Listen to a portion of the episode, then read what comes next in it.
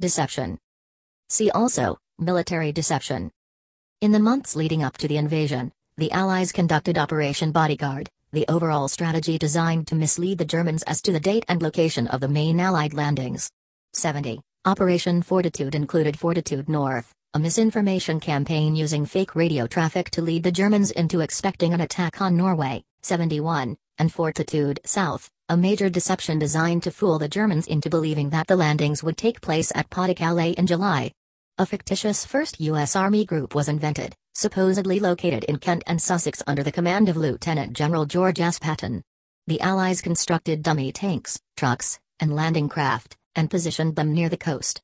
Several military units, including two Canadian Corps and second Canadian Division, moved into the area to bolster the illusion that a large force was gathering there. forty-seven seventy-two, as well as the broadcast of fake radio traffic, genuine radio messages from twenty-first Army Group were first routed to Kent via landline and then broadcast, to give the Germans the impression that most of the Allied troops were stationed there. seventy-three, Patton remained stationed in England until the sixth of July, thus continuing to deceive the Germans into believing a second attack would take place at Calais. seventy-four, military and civilian personnel alike were aware of the need for secrecy, and the invasion troops were as much as possible kept isolated, especially in the period immediately before the invasion. One American general was sent back to the United States in disgrace after revealing the invasion date at a party. forty-seven. The Germans thought they had an extensive network of spies operating in the U K, but in fact all their agents had been captured, and some had become double agents working for the Allies as part of the Double Cross System. The double agent Juan Pujol Garcia, a Spanish opponent of the Nazis known by the code name Garbo, developed over the two years leading up to D-Day a fake network of informants that the Germans believed were collecting intelligence on their behalf.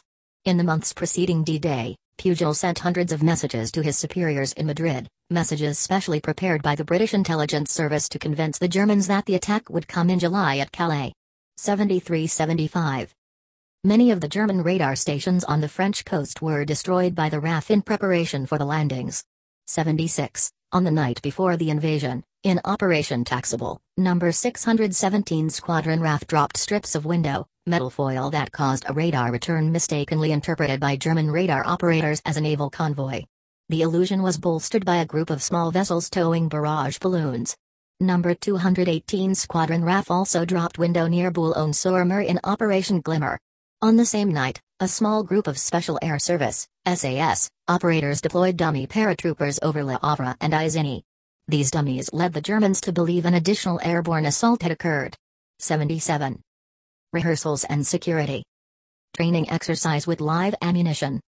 Training exercises for the Overlord landings took place as early as July nineteen forty-three. seventy-eight. As the nearby beach resembled the planned Normandy landing site, the town of Slapton in Devon was evacuated in December nineteen forty-three, and taken over by the armed forces as a site for training exercises that included the use of landing craft and the management of beach obstacles. seventy-nine. A friendly fire incident there on April twenty-seventh nineteen forty-four resulted in as many as four hundred fifty deaths.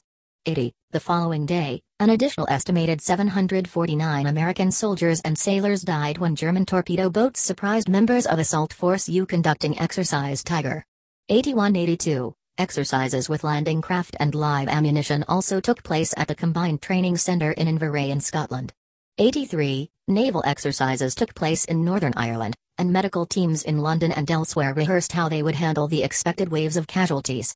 eighty-four. Paratroopers conducted exercises, including a huge demonstration drop on March twenty-third nineteen forty-four observed by Churchill, Eisenhower, and other top officials. eighty-five. Allied planners considered tactical surprise to be a necessary element of the plan for the landings. eighty-six. Information on the exact date and location of the landings was provided only to the topmost levels of the armed forces. Men were sealed into their marshalling areas at the end of May, with no further communication with the outside world. eighty-seven. Troops were briefed using maps that were correct in every detail except for the place names, and most were not told their actual destination until they were already at sea.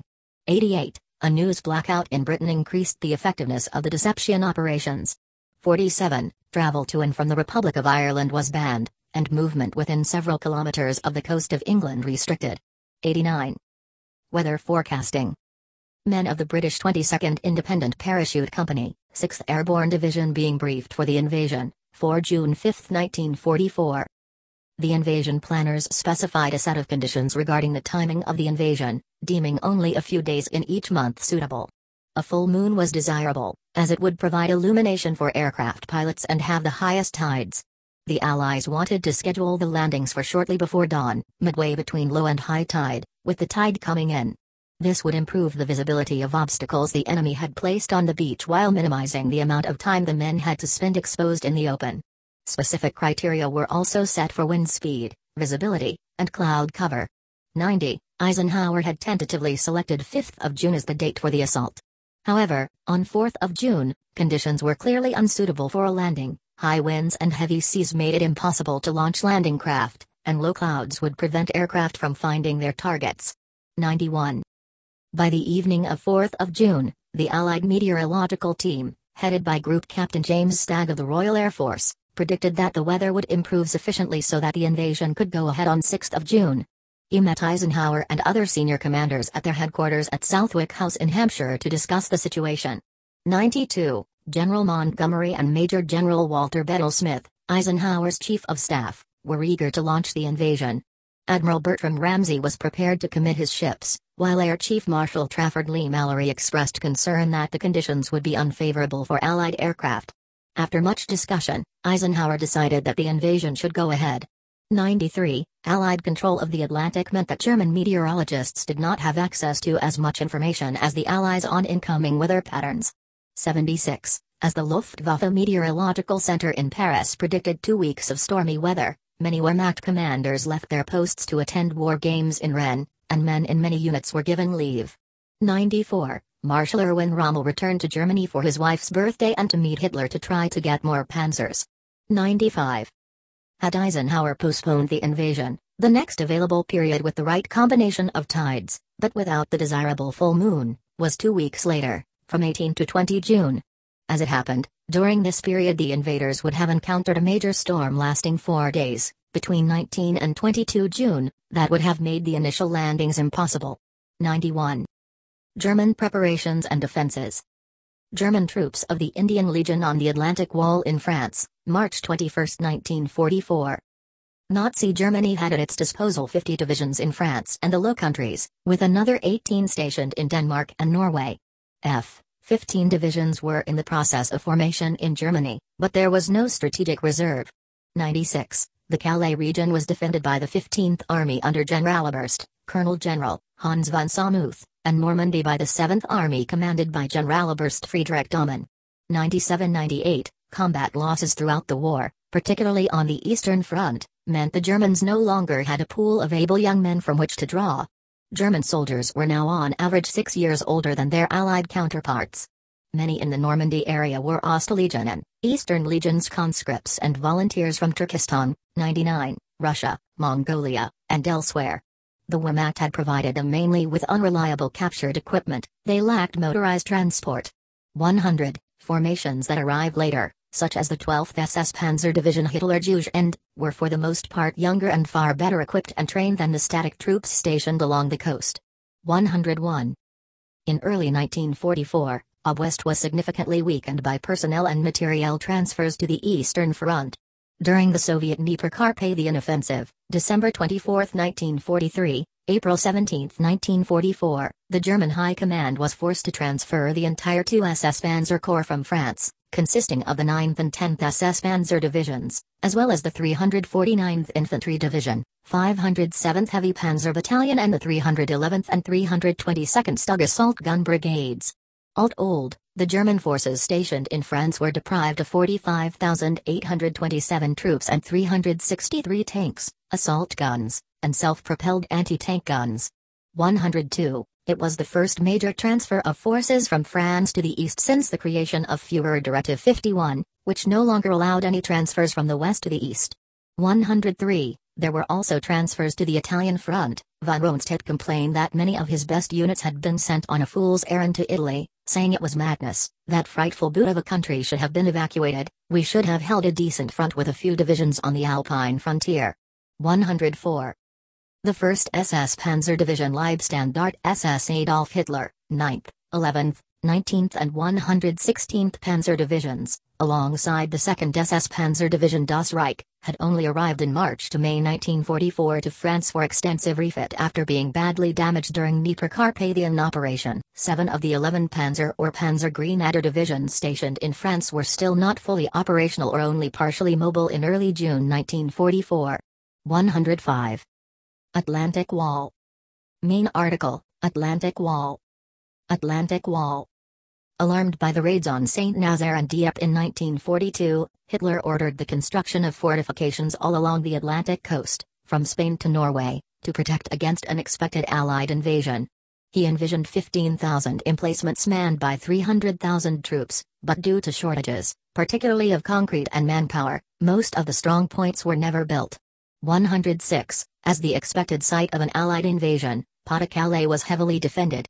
one hundred six. In the Normandy area, the best fortifications were concentrated at the port facilities at Cherbourg and San Milo. one hundred seven. A report by Rundstedt to Hitler in October nineteen forty-three regarding the weak defenses in France led to the appointment of Rommel to oversee the construction of further fortifications along the expected invasion front, which stretched from the Netherlands to Cherbourg. one hundred six to one hundred eight, Rommel was given command of the newly reformed Army Group B, which included the seventh Army, the fifteenth Army, and the forces guarding the Netherlands. one hundred nine to one hundred ten, Nazi Germany's tangled command structure made it difficult for Rommel to achieve his task. He was not allowed to give orders to the organization T O D, which was commanded by Armaments Minister Albert Speer, so in some places he had to assign soldiers to do construction work. one hundred seven. Beach obstacles at Pas-de-Calais, April eighteenth nineteen forty-four. Rommel believed that the Normandy coast could be a possible landing point for the invasion, so he ordered the construction of extensive defensive works along that shore. In addition to concrete gun emplacements at strategic points along the coast, he ordered wooden stakes, metal tripods, mines, and large anti-tank obstacles to be placed on the beach to delay the approach of landing craft and to impede the movement of tanks. one hundred eleven, expecting the Allies to land at high tide so that the infantry would spend less time exposed on the beach, he ordered many of these obstacles to be placed at the high tide mark. ninety, tangles of barbed wire, booby traps, and the removal of ground cover made the approach hazardous for infantry. one hundred eleven, on Rommel's order, the number of mines along the coast was tripled.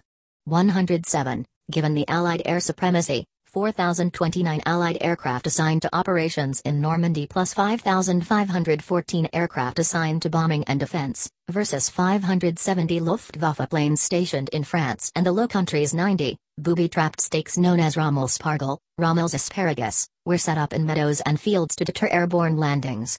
one hundred seven. Mobile reserves. Rommel, believing that the Germans' best chance was to stop the invasion at the shore, requested that mobile reserves, especially tanks, be stationed as close to the coast as possible. Rundstedt, General Leo Geyer von Schweppenburg, commander of Panzer Group West, and other senior commanders believed that the invasion could not be stopped on the beaches. Geyer argued for a conventional doctrine, keeping the panzer formations concentrated in a central position around Paris and Rouen and deploying them only when a main Allied beachhead had been identified. Geyer also noted that in the Italian campaign the armor stationed near the coast had been damaged by naval bombardment. Rommel's opinion was that because of the overwhelming Allied air superiority, large-scale movement of tanks would not be possible once the invasion was underway. Hitler made the final decision. He left three divisions under Geyer's command and gave Rommel operational control of three tank divisions as reserves. Hitler took personal control of four divisions as strategic reserves, not to be used without his direct orders. one hundred twelve to one hundred thirteen to one hundred fourteen. Invasion. Main articles, Invasion of Normandy and Normandy landings. You are about to embark upon the Great Crusade, toward which we have striven these many months. The eyes of the world are upon you. The hopes and prayers of liberty-loving people everywhere march with you. In company with our brave allies and brothers in arms on other fronts, you will bring about the destruction of the German war machine, the elimination of Nazi tyranny over the oppressed peoples of Europe, and security for ourselves in a free world. Eisenhower, Letter to Allied Forces. One hundred fifteen. British Pathfinders synchronize their watches in front of an Armstrong Whitworth Albemarle. By May nineteen forty-four, one point five million American troops had arrived in the United Kingdom. fifty-nine, most were housed in temporary camps in the southwest of England, ready to move across the Channel to the western section of the landing zone. British and Canadian troops were billeted in accommodation further east, spread from Southampton to New Haven, and even on the East Coast for men who would be coming across in later waves. A complex system called movement control assured that the men and vehicles left on schedule from twenty departure points. eighty-seven. Some men had to board their craft nearly a week before departure. one hundred sixteen. The ships met at a rendezvous point, nicknamed Piccadilly Circus, southeast of the Isle of Wight, to assemble into convoys to cross the channel. one hundred seventeen. Minesweepers began clearing lanes on the evening of fifth of June, ninety-one, and a thousand bombers left before dawn to attack the coastal defenses. one hundred eighteen. Some one thousand two hundred aircraft departed England just before midnight to transport three airborne divisions to their drop zones behind enemy lines several hours before the beach landings. one hundred nineteen. The American eighty-second and one hundred first Airborne Divisions were assigned objectives on the Cotentin Peninsula west of Utah. The British sixth Airborne Division was assigned to capture intact the bridges over the Con Canal and River Orne. one hundred twenty. The Free French fourth S A S Battalion of five hundred thirty-eight men was assigned objectives in Brittany, Operation Dingson, Operation Sam West. one hundred twenty-one to one hundred twenty-two, some one hundred thirty-two thousand men were transported by sea on D-Day, and a further twenty-four thousand came by air. eighty-seven. Preliminary naval bombardment commenced at five forty-five and continued until six twenty-five from five battleships, twenty cruisers, sixty-five destroyers, and two monitors. eighty-seven. one hundred twenty-three, infantry began arriving on the beaches at around six thirty. one hundred twenty-four. Beaches. Main articles: Utah Beach, Point Duhok, Omaha Beach, Gold Beach, Juneau Beach, and Sword Beach. U S soldiers of the eighth Infantry, fourth Infantry Division advance over the seawall at Utah.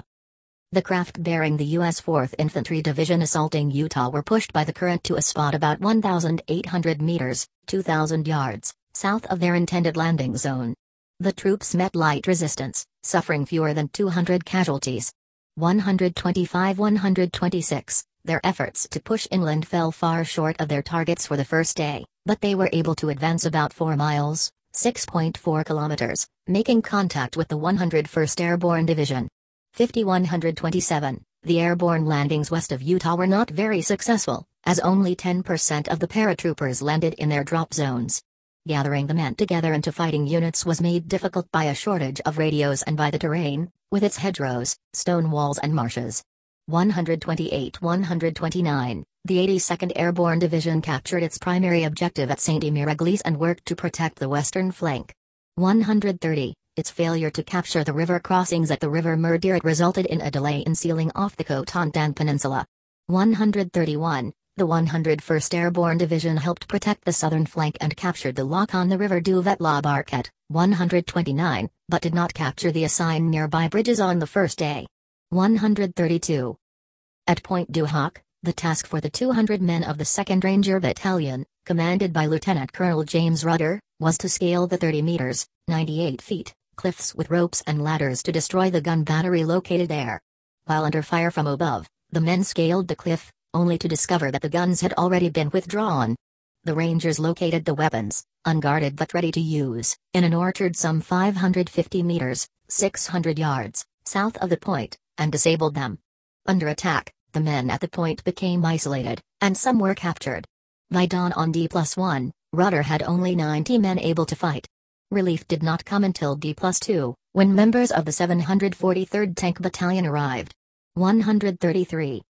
The photograph Into the Jaws of Death shows American troops, part of the U S first Infantry Division, leaving a Higgins boat on Omaha. Omaha, the most heavily defended sector, was assigned to the U S first Infantry Division, supplemented by troops from the U S twenty-ninth Infantry Division. one hundred twenty-six to one hundred thirty-four, they faced the three hundred fifty-second Infantry Division, rather than the expected single regiment. one hundred thirty-five. Strong currents forced many landing craft east of their intended position or delayed them. Casualties were heavier than all the other landings combined, as the men were subjected to fire from the cliffs above.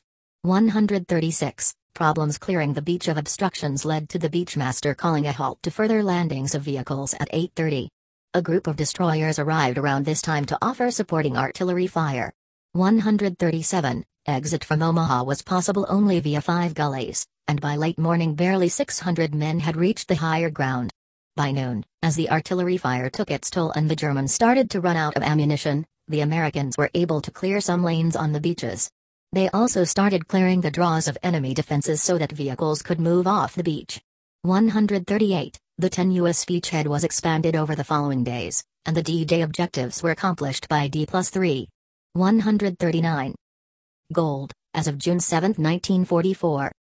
At Gold, high winds made conditions difficult for the landing craft, and the amphibious D D tanks were landed close to shore or directly on the beach instead of further out as planned. one hundred forty. Aerial attacks had failed to hit the Hamel strong point, and its seventy-five millimeter gun continued to do damage until sixteen hundred hours. On the western flank, the first Battalion, Hampshire Regiment captured Arromanches, future site of Mulberry Bay, and contact was made on the eastern flank with the Canadian forces at Juneau. one hundred forty-one. Landings of infantry at Juneau were delayed because of rough seas, and the men arrived ahead of their supporting armor, suffering many casualties while disembarking. Most of the offshore bombardment had missed the German defenses. In spite of these difficulties, the Canadians quickly cleared the beach and created two exits to the villages above. Delays in taking Benny-Sormer led to congestion on the beach, but by nightfall the contiguous Juneau and Gold beachheads covered an area twelve miles, nineteen kilometers, wide and seven miles, ten kilometers, deep. one hundred forty-two, casualties at Juneau were nine hundred sixty-one men. one hundred forty-three. On Sword, twenty-one of twenty-five D D tanks succeeded in getting safely ashore to provide cover for the infantry, who began disembarking at seven thirty. They quickly cleared the beach and created several exits for the tanks. In the windy conditions, the tide came in more quickly than expected, making maneuvering the armor difficult. one hundred forty-four. The second Battalion, King's Shropshire Light Infantry advanced on foot to within a few kilometers of Caen, but had to withdraw due to lack of armor support. one hundred forty-five, at sixteen hundred hours, the German twenty-first Panzer Division mounted a counterattack between Sword and Juneau and nearly succeeded in reaching the coast. They met stiff resistance from the British third Infantry Division and were soon recalled to assist in the area between Caen and Bayeux. one hundred forty-six to one hundred forty-seven. The buildup at Omaha Beach. U S second Infantry Division troops and equipment moving inland toward Saint-Laurent-sur-Mer on D plus one, June seventh nineteen forty-four. The first components of the Mulberry Harbors were brought across on D plus one and the structures were in use for unloading by mid-June. sixty-three, one was constructed at Arromanches by the British, the other at Omaha by the Americans. Severe storms on nineteenth of June interrupted the landing of supplies and destroyed the Omaha Harbor. one hundred forty-eight. The repaired Arromanches Harbor was able to receive around six thousand tons of materiel daily and was in continuous use for the next ten months, but most shipments were brought in over the beaches until the port of Cherbourg was cleared of mines and obstructions on sixteenth of July.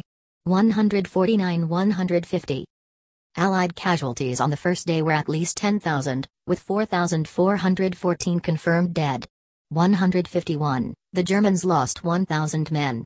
one hundred fifty-two. The Allied invasion plans had called for the capture of Carennes, Saint-Lô, Caen, and Bayeux on the first day, with all the beaches, other than Utah, linked with a front line ten to sixteen kilometers, six to ten miles, from the beaches. None of these objectives were achieved. fifty. The five bridgeheads were not connected until twelve June, by which time the Allies held a front around ninety-seven kilometers, sixty miles, long and twenty-four kilometers, fifteen miles, deep. one hundred fifty-three. Caen, a major objective, was still in German hands at the end of D-Day and would not be completely captured until twenty-first July. one hundred fifty-four, nearly one hundred sixty thousand troops crossed the English Channel on sixth of June, and more than two million Allied troops were in France by the end of August. one hundred fifty-five. Cherbourg. Main articles, Battle of Cherbourg and Bombardment of Cherbourg. In the western part of the lodgment, U S troops were to occupy the Cotentin Peninsula, especially Cherbourg, which would provide the Allies with a deep-water harbor. The terrain behind Utah and Omaha was characterized by bocage, with thorny hedgerows on embankments three to four feet, zero point nine one to one point two meters, high with a ditch on either side. one hundred fifty-six. Many areas were additionally protected by rifle pits and machine gun emplacements. one hundred fifty-seven. Most of the roads were too narrow for tanks. one hundred fifty-six, the Germans had flooded the fields behind Utah with seawater for up to two miles, three point two kilometers, from the coast. one hundred fifty-eight, German forces on the peninsula included the ninety-first Infantry Division and the two hundred forty-third and seven hundred ninth Static Infantry Divisions. one hundred fifty-nine, by D plus three the Allied commanders realized that Cherbourg would not quickly be taken, and decided to cut off the peninsula to prevent any further reinforcements from being brought in. one hundred sixty, after failed attempts by the inexperienced ninetieth Infantry Division, Major General J. Lawton Collins, the seventh Corps commander, assigned the veteran ninth Infantry Division to the task. They reached the west coast of the Cotentin on seventeenth of June, cutting off Cherbourg. one hundred sixty-one, the ninth Division, joined by the fourth and seventy-ninth Infantry Divisions, took control of the peninsula in fierce fighting from nineteenth of June, Cherbourg was captured on twenty-sixth of June. By this time, the Germans had destroyed the port facilities, which were not brought back into full operation until September. one hundred sixty-two, Operation Bodyguard. From Wikipedia, the Free Encyclopedia. Jump to navigation, jump to search. Operation Bodyguard. Part of Operation Neptune. Daron Conference nineteen forty-three.jpg. Allied leaders Joseph Stalin, Franklin D. Roosevelt, and Winston Churchill at the Tehran Conference. Type military deception. Plan July fourteenth nineteen forty-three, June sixth nineteen forty-four. Plan by London Controlling Section. Ops, B, R Force. Objective. Conceal the Normandy landings. Make Pas-de-Calais appear to be the main landing target. Mask the actual date and time of the invasion of Normandy. Occupy German reinforcements in Pas-de-Calais. Executed by Allied States. Outcome. Tactical success. Germans taken by surprise. Reinforcements significantly delayed. V T. Operation Overlord. Invasion of Normandy. Operation Bodyguard was the code name for a World War Two deception plan employed by the Allied States before the nineteen forty-four invasion of Northwest Europe. The plan was intended to mislead the German High Command as to the time and place of the invasion. The plan contained several operations, which culminated in the tactical surprise over the Germans during the Normandy landings on June sixth nineteen forty-four, D-Day, and delayed German reinforcements to the region for some time afterwards. German coastal defenses were stretched thin in nineteen forty-four, as they prepared to defend all of the coast of Northwest Europe. The Allies had already employed deception operations against the Germans, aided by the capture of all of the German agents in the United Kingdom and the systematic decryption of German Enigma communications. Once Normandy had been chosen as the site of the invasion, it was decided to attempt to deceive the Germans into thinking it was a diversion and that the true invasion was to be elsewhere. Planning for Bodyguard started in nineteen forty-three under the auspices of the London Controlling Section, L C S. A draft strategy, referred to as Plan Jael, was presented to Allied High Command at the Tehran Conference in late November and approved on sixth of December. The objective of this plan was to lead the Germans to believe that the invasion of Northwest Europe would come later than was planned and to expect attacks elsewhere, including the Pas-de-Calais, the Balkans, southern France, Norway and Soviet attacks in Bulgaria and northern Norway. Operation Bodyguard succeeded and the Normandy landings took the Germans by surprise. The subsequent deception suggesting that the Normandy landings were a diversion led Hitler to delay sending reinforcements from the Pas-de-Calais region for nearly seven weeks. The original plan had specified fourteen days. Contents. one Background. two Plan Jael. three Early nineteen forty-four Planning. four Western Front. four point one Operation Fortitude. four point two Operation Ironside. five Political Pressure. five point one Operation Graham. five point two Operation Royal Flush. six Mediterranean Theater. six point one Operation Zeppelin. six point two Operation Copperhead. seven Normandy Landings. eight Deception Methods. eight point one Special Means. eight point two Visual Deception. nine Aftermath. ten References. ten point one Bibliography. Background. German troop dispositions in France, June nineteen forty-four. Map depicting the targets of all the subordinate plans of Bodyguard. During World War Two, and prior to Bodyguard, the Allies made extensive use of deception, developing many new techniques and theories. The main protagonists at this time were a force, set up in nineteen forty under Dudley Clark, and the London Controlling Section, chartered in nineteen forty-two under the control of John Bevan. one two At this stage of the war, Allied and German intelligence operations were heavily mismatched. Through the signals work at Bletchley Park, Much of the German lines of communication were compromised. Intercepts, codenamed Ultra, gave the Allies insights into how effectively their deceptions were operating. In Europe, the Allies had good intelligence from resistance movements and aerial reconnaissance. By comparison, most of the German spies sent into Britain had been caught, or handed themselves in, and turned into double agents, under the twentieth system. Some of the compromised agents were so trusted that, by nineteen forty-four, German intelligence had stopped sending new infiltrators. Within the German command structure, internal politics, suspicion and mismanagement meant intelligence gathering had only limited effectiveness. three four. By nineteen forty-three, Hitler was defending the entire European western coast, with no clear knowledge of where an Allied invasion might land. His tactic was to defend the entire length and rely on reinforcements to quickly respond to any landings. In France, the Germans deployed two army groups.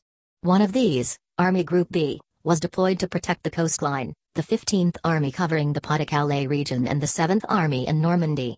five. Following a decision to defer the invasion, Operation Overlord, until nineteen forty-four, the Allies conducted a series of deceptions intended to threaten invasion in Norway and France. Operation Cockade was intended to confuse the German high command as to Allied intentions, and to draw them into air battles across the Channel. In this respect, Cockade was not a success, with German forces barely responding even as a fake invasion force crossed the Channel, turning back some distance from their target. six. Plan Jael. Planning for Bodyguard began even before Operation Cockade was fully underway, following the decision that Normandy would be the site of the coming invasion. The departments responsible for deception, a force, Coscsops, B, and the London Controlling Section, began to address the problem of achieving tactical surprise for Overlord. They produced a paper, entitled First Thoughts, on July fourteenth nineteen forty-three, outlining many of the concepts that would later form the Bodyguard plan. However, as Cockade concluded with limited success, most of the Allied High Command were skeptical that any new deception would work. seven eight. In August, Colonel John Henry Bevan, head of the London Controlling Section, presented a draft plan. Codenamed Jael, a reference to the Old Testament heroine who killed an enemy commander by deception, it would have attempted to deceive the Germans into thinking that the Allies had delayed the invasion for a further year, instead concentrating on the Balkan theater and air bombardment of Germany through nineteen forty-four. The plan had a mixed reception in the Allied High Command, and in October a decision on the draft was deferred until after the Tehran Conference, a month later. eight. Meanwhile, Kosk had been working on its own deception strategy, Appendix Y of Operation Overlord Plan.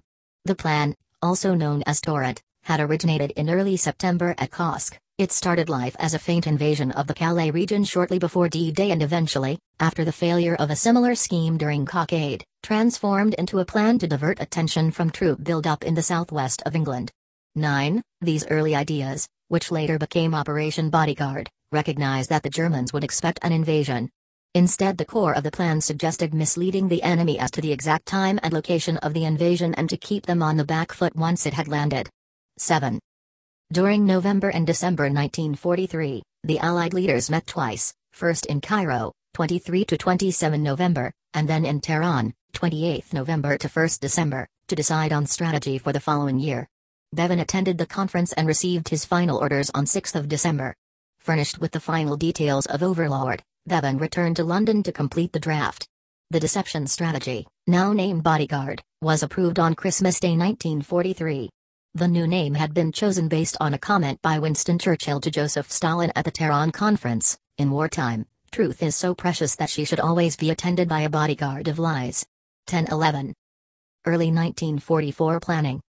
Memorandum on Bodyguard prepared for Chef in February nineteen forty-four. Inflatable tanks were used during Operation Fortitude, one of the three major operations making up Bodyguard. Operation Bodyguard aimed to deceive the enemy as to the timing, weight and direction of the prospective Allied invasion in France. It had three main goals: to make the Pas-de-Calais appear to be the main invasion target, to mask the actual date and time of the assault, and to keep German reinforcements in Pas-de-Calais, and other parts of Europe, for at least fourteen days after landing. twelve. Bodyguard set out a detailed scenario that the deceivers would attempt to sell to the Germans. This included Allied belief in air bombardment as an effective way of winning the war, with the nineteen forty-four focus on building bomber fleets. It then specified invasions across the entire European coastline, in Norway, France and the Mediterranean. In January, planners began to fill in the details of Bodyguard, producing the various sub-operations to cover each of the invasions and misdirection. thirteen. The task fell to two main departments. A force under Dudley Clark, which had been successful early on, were once again given the Mediterranean region. In Europe, however, responsibility shifted away from the L C S, who took on a coordination role. Prior to Eisenhower's appointment as Supreme Commander, all planning for Overlord fell to the Chief of Staff to the Supreme Commander Allied Forces, C O S C, Frederick E. Morgan. Under his regime the Deception Department, Ops B, had received limited resources, leaving most of the planning so far to the London Controlling Section. With Eisenhower's arrival, Ops B expanded and Dudley Clark's deputy from a force, Noel Wild, was placed in control. With these new resources the department put together the largest single segment of Bodyguard, Operation Fortitude. thirteen. Western Front. Bodyguard focused on obfuscating the impending Normandy landings, planned for spring, summer nineteen forty-four, and so the main effort was focused around the Western Front. The planners created Fortitude, building on elements of the earlier Cockade, which encapsulated an entire fictional Allied invasion plan against targets in France and Norway. Its main undertaking was, through the various deception techniques, to overstate the size of the Allied forces in Britain through the early nineteen forty-four, enabling them to threaten multiple targets at once. Operation Fortitude. Insignia of the first United States Army Group, the key fictional formation of Operation Fortitude. Main article, Operation Fortitude. Under the Fortitude story, the Allies intended to invade both Norway and Pas-de-Calais. Using similar techniques to the nineteen forty-three Cockade operation, fictional field armies, faked operations, and false leaked information, the intention was to increase the apparent size of the Allied forces to make such a large-scale attack seem possible. To allow the plan to stay manageable it was divided into two main sections, each with numerous sub-plans, Fortitude North and South. Fortitude North was aimed at German forces in Scandinavia and based around the fictional British Fourth Army, based in Edinburgh. The Fourth Army had first been activated the previous year, as part of Cockade to threaten Norway and tie down the enemy division station there. The Allies created the illusion of the Army via fake radio traffic, Operation Sky, and leaks through double agents. fourteen fifteen. Fortitude South employed similar deception in the south of England, threatening an invasion at Pas-de-Calais by the fictional first U S Army Group, FUSAG, led by U S General George Patton. France was the crux of the Bodyguard plan, with Calais as the most logical choice for an invasion. The Allied High Command had to mislead the German defenses in a very small geographical area. The Pas-de-Calais offered advantages over the chosen invasion site, such as the shortest crossing of the English Channel and the quickest route into Germany. Having a high regard for Patton, German command, particularly Rommel, took steps to heavily fortify that area of coastline. The Allies decided to amplify this belief of a Calais landing. sixteen. General Bernard Montgomery, commanding the Allied landing forces, knew that the crucial aspect of any invasion was the ability to grow a beachhead into a full front.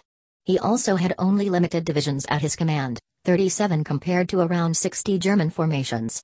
Fortitude South's main aims were to give the impression of a much larger invasion force, the FUSAG, in the southeast of England, to achieve tactical surprise in the Normandy landings and, once the invasion had occurred, to mislead the Germans into thinking it a diversionary tactic with Calais the real objective. sixteen. Operation Ironside. Main article, Operation Ironside. While Fortitude represented the major thrust of Bodyguard in support of the Normandy landings, several smaller plans added to the overall picture of confusion. On the Western Front the largest of these was Operation Ironside. Intercepted communications during January nineteen forty-four indicated German High Command feared the possibility of landings along the Bay of Biscay, in particular near Bordeaux. The following month they ordered anti-invasion exercises to be carried out in the region. To play on these fears the Allies instigated Operation Ironside. seventeen. The plot for Ironside was that two divisions sailing from the U K would land on the Garonne estuary ten days after D-Day. After a beachhead had been established, a further six divisions would arrive direct from the United States. The force would then capture Bordeaux before linking up with the supposed Operation Vendetta, another deception operation, forces in the south of France. eighteen nineteen. Ironside was implemented entirely via double agents, specifically Tate, Bronx and Garbo. seventeen. The twenty Committee, in charge of anti-espionage and deception operations of British military intelligence, were cautious about the plausibility of the story and so did not promote it too heavily through their agents. Messages sent to their German handlers included elements of uncertainty. twenty. This, combined with the fact that Bordeaux was an implausible target, the landing site was far outside the range of fighter cover from the U K, meant that the Germans took very little notice of the rumors and even went as far as to identify it as a probable deception. Despite this, the A B W R continued to send their agents questions related to the landings until early June, and following D-Day the Germans maintained a state of readiness in the region. seventeen. Political pressure. One recurring theme for Bodyguard was the use of political deception. Bevan had concerns over the impact that physical and wireless deception could have. In early nineteen forty-four he proposed the wholly political ploy Operation Graham as a way to bolster elements of the Bodyguard plan. twenty-one. Ronald Wingate extended these ideas to create the larger Operation Royal Flush a few months later. twenty-two. Despite not gaining much traction with the targeted governments, Graham did influence the thinking of German commanders and push them towards accepting other aspects of the Bodyguard plan. twenty-three. Royal Flush was, however, less successful, with a report by the A B W R identifying the targeted countries as outspoken deception centers. It became the last political overture attempted as part of Bodyguard. twenty-four. Operation Graham. Main article, Operation Graham. Graham's political target was Sweden, and its main aim was to support the goals of Fortitude North. It was intended to imply that the Allies were building political ties with Sweden, in preparation for an upcoming invasion of Norway. The operation involved meetings between several British and Swedish officials, as well as the purchase of Norwegian securities and the use of double agents to spread rumors. During the war, Sweden maintained a neutral stance, and it was hoped that if the government were convinced of an imminent Allied invasion of Norway, this would filter through to German intelligence. twenty-one, twenty-five, twenty-six. Planning for the operation began in February nineteen forty-four. Bevan was concerned that Fortitude North was not sufficient in creating a threat against Norway, and so he proposed Graham as an additional measure. In contrast to the other aspects of Bodyguard, the operation was planned and executed by the British, with no American involvement. twenty-one. Graham was envisioned as an extension of existing pressure the Allies were placing on Sweden to end their neutral stance, one example being the requests to end the export of ball bearings, an important component in military hardware, to Germany. By increasing this pressure with additional false requests, Bevan hoped to further convince the Germans that Sweden was preparing to join the Allies. twenty-five. The impact of Graham was minimal. The Swedish government agreed to few of the concessions requested during the meetings, and few high-level officials were convinced that the Allies would invade Norway. Overall, the influence of Graham and Fortitude North on German strategy in Scandinavia is disputed. twenty-seven, twenty-eight. Operation Royal Flush. Main article, Operation Royal Flush. Royal Flush was proposed and planned by the L C S Ronald Wingate in April nineteen forty-four. Building on the approach of Graham, he hoped to support other Bodyguard deceptions in the Western and Mediterranean theaters by making political overtures to Sweden, Spain, and Turkey.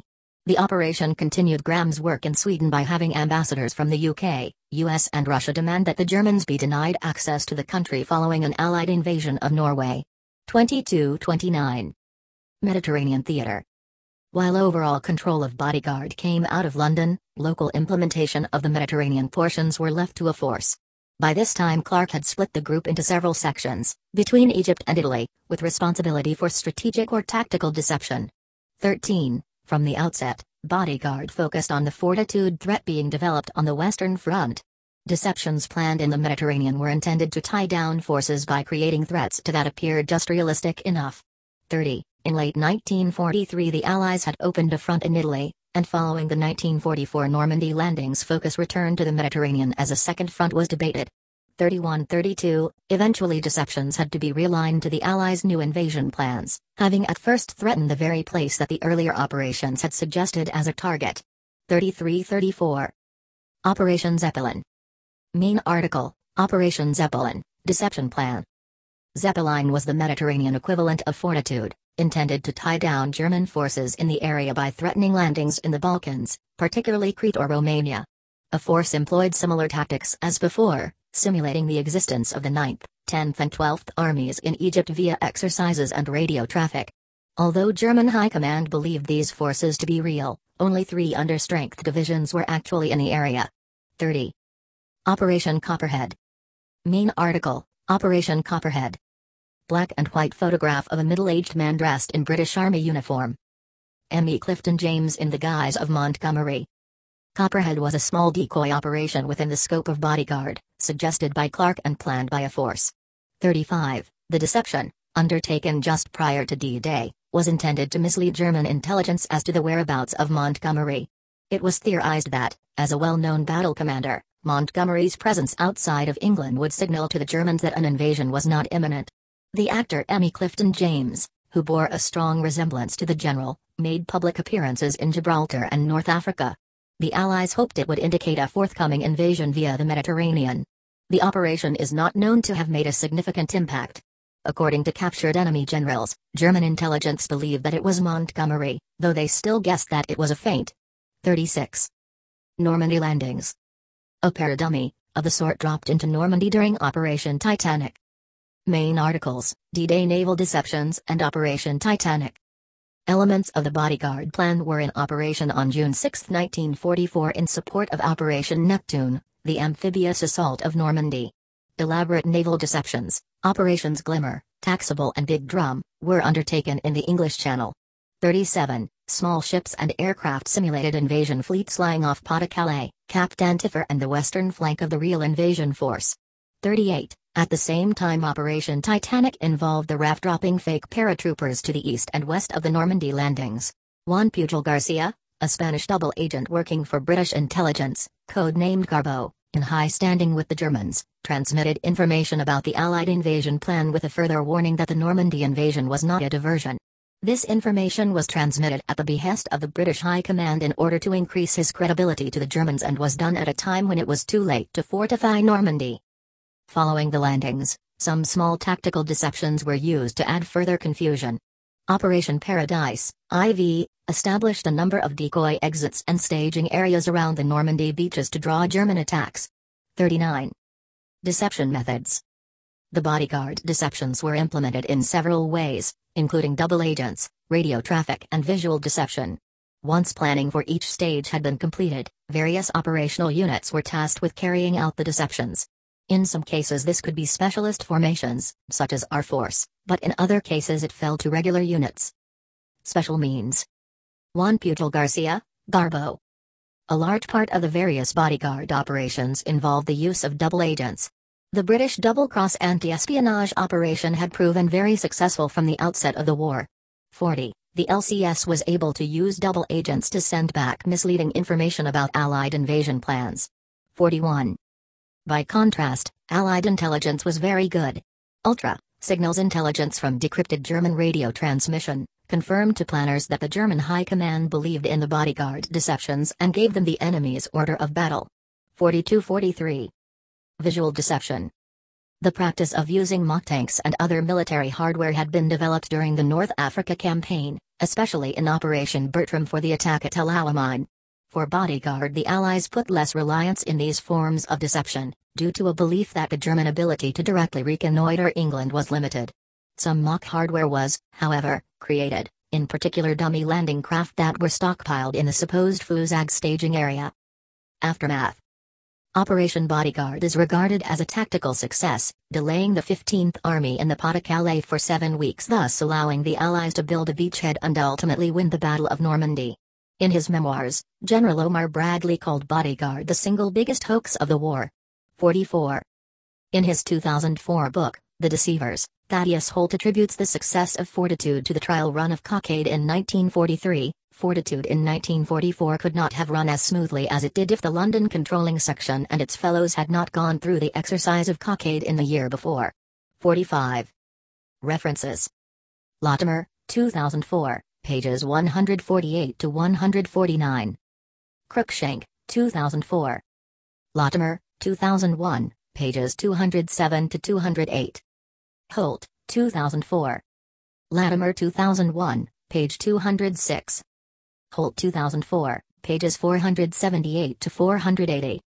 Holt, two thousand four, pages four ninety-four to four ninety-six. Crowdy, two thousand eight, pages two twenty-six to two twenty-eight.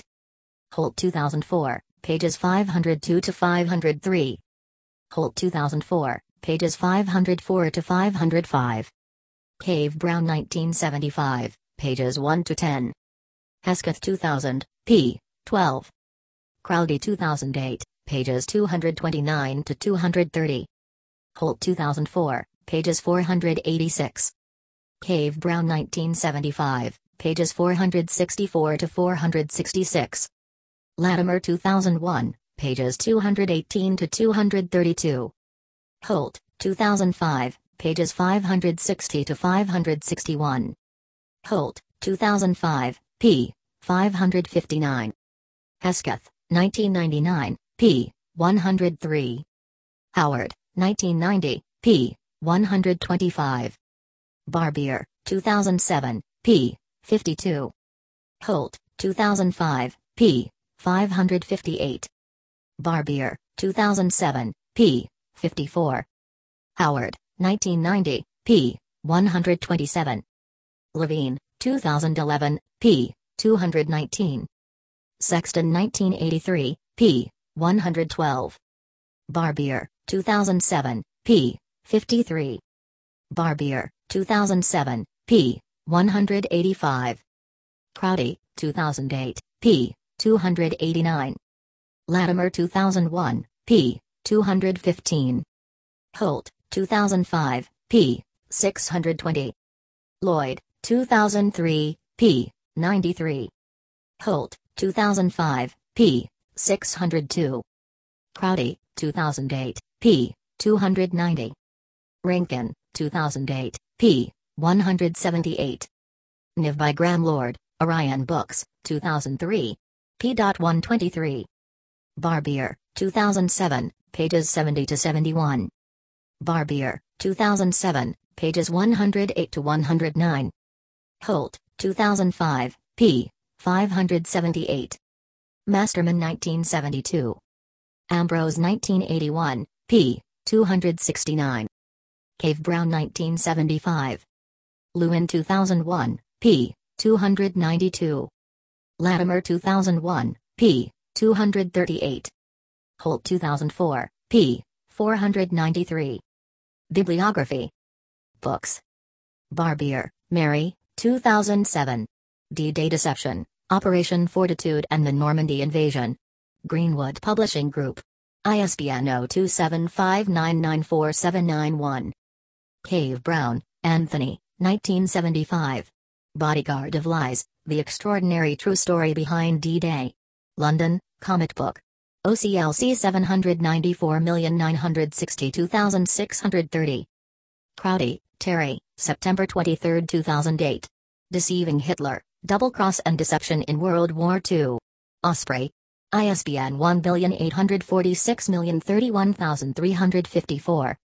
Hesketh, Roger, two thousand. Fortitude, The D-Day Deception Campaign. Woodstock, The Overlook Press. I S B N one five eight five six seven zero seven five eight. Holt, Thaddeus, two thousand four. The Deceivers, Allied Military Deception in the Second World War. New York, Scribner. I S B N zero seven four three two five zero four two seven. Howard, Michael, nineteen ninety. British Intelligence in the Second World War, Strategic Deception. New York, Cambridge University Press. I S B N nine seven eight zero five two one four oh one four five six. Yablonsky, David, nineteen ninety-one. Churchill, The Great Game and Total War. Frank Cass. I S B N zero seven one four six three three six seven four. Latimer, John, two thousand one. Deception in War. New York, Overlook Press. I S B N nine seven eight one five eight five six seven three eight one one. Lewin, Ronald, two thousand one, nineteen seventy-eight. Ultra Goes to War, Penguin Classic Military History ed. London, Penguin Group. I S B N nine seven eight zero one four one three nine zero four two zero. Levine, Joshua, two thousand eleven. Operation Fortitude, The True Story of the Key Spy Operation of World War Two That Saved D-Day.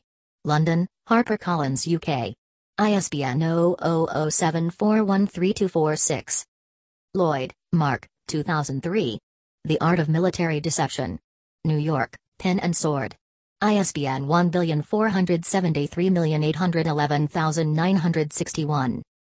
Malman Shawell, J. P. two thousand three. German Naval Code Breakers. Hersham, Surrey, Ian Allen Publishing. I S B N zero seven one one zero two eight eight eight five. O C L C one hundred eighty-one million four hundred forty-eight thousand two hundred fifty-six. Masterman, John C. nineteen seventy-two to nineteen forty-five. The Double Cross System in the War of nineteen thirty-nine to nineteen forty-five. Australian National University Press. I S B N nine seven eight zero seven zero eight one zero four five nine zero. Rankin, Nicholas, two thousand eight. Churchill's Wizards, The British Genius for Deception, nineteen fourteen to nineteen forty-five. Faber and Faber. I S B N zero five seven one two two one nine five five. Journals. Ambrose, Stephen E. nineteen eighty-one. Eisenhower, The Intelligence Community, and the D-Day Invasion. The Wisconsin Magazine of History. Wisconsin Historical Society. sixty-four, four, two hundred sixty-one to two hundred seventy-seven. I S S N zero zero four three six five three four. Sexton, Donald J. nineteen eighty-three. Phantoms of the North, British Deceptions in Scandinavia, nineteen forty-one to nineteen forty-four. Military Affairs. Society for Military History. forty-seven, three, one hundred nine to one hundred fourteen. D O I, ten point two three zero seven one nine eight eight zero eight zero. I S S N zero zero two six three nine three one. Websites. Cruikshank, Charles, two thousand four. Clark, Dudley Randall, eighteen ninety-nine to nineteen seventy-four, Oxford Dictionary of National Biography. Oxford University Press. Retrieved December sixth, twenty eleven. V T. Allied Military Deception in World War Two. V T. Military Deception. Categories: Operation Bodyguard Military Deception during World War two, World War two Operations and Battles of the Western European Theater, World War two Deception Operations. Navigation menu. Not logged in. Talk contributions. Create account. Log in. Article. Talk. Read. Edit. View. History. Search. Search Wikipedia. Main page. Contents. Featured content. Current events. Random article. Donate to Wikipedia. Wikipedia store. Interaction. Help. About Wikipedia. Community portal. Recent changes. Contact page. Tools. What links here? Related changes. Upload file. Special pages. Permanent link. Page information. Wikidata item. Cite this page. Print, export. Download as P D F. Printable version. Languages. Espanol. Francais. Bahasa Indonesia. Italiano. Portuguese. Five more. Edit links. This page was last edited on December twenty-sixth, twenty nineteen, at seventeen oh two, U T C. Text is available under the Creative Commons Attribution Share Alike license. Additional terms may apply. By using this site, you agree to the terms of use and privacy policy. Wikipedia Registered is a registered trademark of the Wikimedia Foundation Incorporated, a nonprofit organization. Privacy policy about Wikipedia disclaimers. Contact Wikipedia developers. Statistics. Cookie statement. Mobile view. Wikimedia Foundation powered by MediaWiki.